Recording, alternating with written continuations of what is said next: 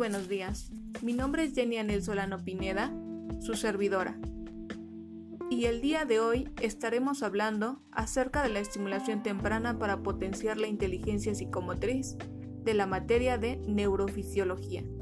La importancia y relación. El desarrollo del infante depende de la familia, cuyo rol está encaminado a asumir el reto con responsabilidad total con sus hijos o hijas desde la concepción, gestación, nacimiento, crianza y el desarrollo integral en la primera etapa de su ciclo de vida, hasta que alcancen un desarrollo psicomotriz adecuado. La estimulación temprana es la etapa inicial de vida.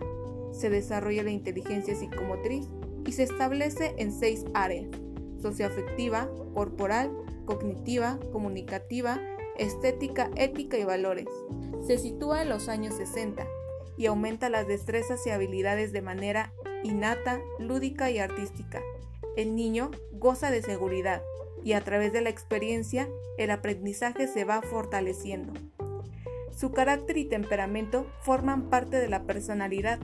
El desarrollo del ser humano es un proceso dinámico. Las brechas de habilidades se desarrollan en temprana edad y el objetivo es alcanzar el aprendizaje y adaptación del cerebro en beneficio y estrategias lúdicas con el propósito que existan conexiones cerebrales.